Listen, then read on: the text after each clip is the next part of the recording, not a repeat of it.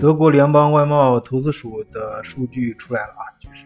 GTAI 啊，这个就是好多德国人有就看有有好多一些听友，呃，包括小红书里面，像有些人也给我留言说你这个数据啊什么的从哪来的啊？其实这个不奇怪，大家自己在网上搜一下就行了，不要一个问我，我也回答不过来。再再一个，我又不是专业搞这个的，所以我也不对我说过的话呃负什么。呃，什么法律什么责任，什么严格的什么去论认论证啊，是什么的？就是跟大家随便聊聊天啊，就我自己在德国生活的感受。我觉得，因为这些数字啊，其实大家在网上都能查到，但是这个大家。自媒体有意义的是什么呢？是你自己，就是我做自媒体本人，哎，我在这个我的生活圈子里面、圈层里面啊，我接触的这个各个呃各个维度上，我的真实感受，来跟大家一块儿分享就可以了啊。这样的话，把真实的信息，哎，放在我们自己的这个圈子里面去，大家去感受、去讨论，哎，这样可能会碰撞一些有意思的火花。呃，那么最新的数据是二零二二年。德国跟中中国之间的啊贸易是一个什么形态呢？就是呃，中国出口给德国的产品增加了啊，增加了很多，有多多呢？达到了百分之三十七。那另外一方面呢？哎，咱们搞那个啊，这个中德物流的朋友经常用西向东向啊，这个来形容两两方方向的两个方向的这个呃呃贸贸易通道啊，这这是双向嘛，双车道啊，那就往就是西向的，就是中国往德国发的货，呃，这个通俗的说啊，大家理解就是贸易额增加了百分之呃三十七。那反过来从西从呃东向的贸易呢，就是从呃德国往中国。的发的货呢，比重是是减少了。这为为什么说比重减少呢？啊，这个这个意思就是在就是在德国对外的贸易伙伴中，就是对外往外发货的这个这各国排名的话，中国已经下降到第四位了。就是往以前中国是连续。四年都是德国最重要，连续六年都是德国最重要的贸易伙伴。我记得是去年年初的时候也跟大家分享过最新的一些，那就是去年年初的最新的数据。那我觉得这这个就是这个德国这个新闻呢，它呃，他得出了一个结论是说，呃，德国对华的出口减嗯减弱啊，这个呃其中的一些言辞啊什么的，就是给人的感觉好像是呃对中国的这个贸易在。在在在在缩，但是这个，呃，就是，但是需要中国的产品越来越多，这个我我其实是有不同意见的啊，我自己这仅代表个人的一些呃分析，因为是这样，去年我觉得中国市场就是呃需要的进口产品啊，进口的东西，它不是说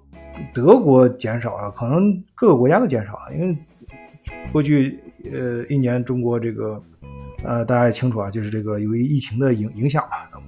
国内这个需需求啊什么的各方面在减弱啊，但是很多工厂其实其实还是在运转啊。我我们我在至少我自己经手的一些，在每天每个月都在催国内工厂订单下订单啊。反正那国内总是我们那个工厂总是能想到办法，会会把货赶出来。而且在啊过去这疫情这两年啊，其实在德国啊，一方面是呃。进口就是个德国需需要外来的进口的越来越大，特别是俄乌战争之后啊，这个很多原材料什么的，呃，没有办法从呃俄罗斯进了嘛。我是我上上上一期节目还跟大家分享过具体的数据，就是呃以前的时候，就是两年前的时候，对呃天然气对俄罗斯的一一就是整个进口的天然气，俄罗斯的比重还占到百分之五十三，就一半以上。啊，但是到今年十二，去年十二月份的时候就已经缩到百分之零了，就是完全没有。那中间你这个控原材料，它不光是这个这个天然气只是一个重要的代表性的一个产品，那更多的原材料的各这方面的，那也在找替代品。哎，这个时候就中国就迅速补上了，因为比如特别是这两年，呃，新能源这个发展比较快，没有德国建很多呃很多就是。呃，东包括不是光中国，包括日韩有很多企业在这边建建厂。这我以前节目里跟大家聊过，有些呃有有有有这个工厂都都很多都开工了啊，包括前段时间闹得沸沸扬扬的那个，就其实也不是前段时间，就前就 应该是前几天啊，大家在媒体上都能看到，就是宁德时代那个。在阿尔福特的工厂，呃，这这反正总之就是这些需要大量原材料都需要从其他地方补上。那这些就是中国呢，以前前前面几年其实做了很多布局，在世界各地都收购了很多一些能源企业啊、矿产啊，所以说这这些大宗的一些工业上需要的一些原材料呢，哎，德国现在就很依赖于中国。啊特别是我说的这个电子行业啊，像特别是生产新能源汽车的各种原材料，呃，这种原料对中国的依赖已经超过了百分之五十，哎，呃，那这个是属于就是我刚我刚刚讲的，这是属于是第一个就很明显的一个原因因素，就是俄乌战争突发的这个外界的因素造成的，哎，德国的对中国的依赖，呃，就是就是中国在对德对德国的进口在呃。增加了这么多，百分之三十多，啊，因为大家有点反常识啊，大家印象中可能中国好多地方可能由于疫情的影响，工厂停转了什么的，但实际上很多一些原材料什么的，中国已经很早的已经布局了在全世界各地啊啊，然后再发到嗯到再发到德国来，因为德国很多半导体行业其实很厉害啊，工厂都在转，不停的转，都需要这原材料，而这其实也这造成了德国。呃，过去这两年，在就特别是俄乌战争之后，对外的贸易竞争力没有以前那么强了，啊，呃，这就是因为它的成本大幅提高了嘛，啊，这个很明显啊，这这原因也非常的直接，很容易理解啊。那么，但是过去这两年，就是我刚才我要谈的第二个点，就是更深的层次，就过去这两年其实。呃，中国对德国不不光是中国，很多世界上其他国家也抓住了这个机会，实际上是在德国是开始设点或者原来设立的这个呃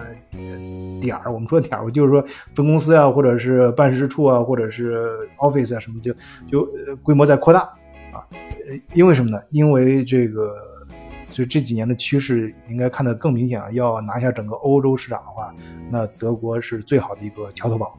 啊，那一个战略高地，啊，尤其是在英国脱欧之后，啊，那英国脱欧之后对英国到底好不好？那另外一个宏大的话题啊，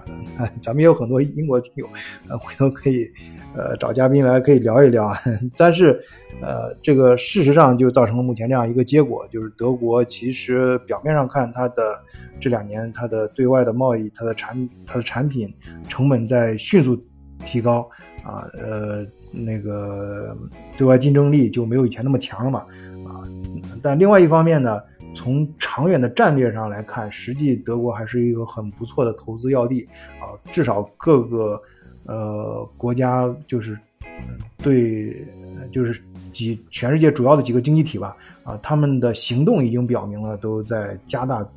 在对德国的投资，在德国设立设设点，然后辐射到整个呃欧洲市场，或者是利用德国本土的啊这种资源。以德国其实最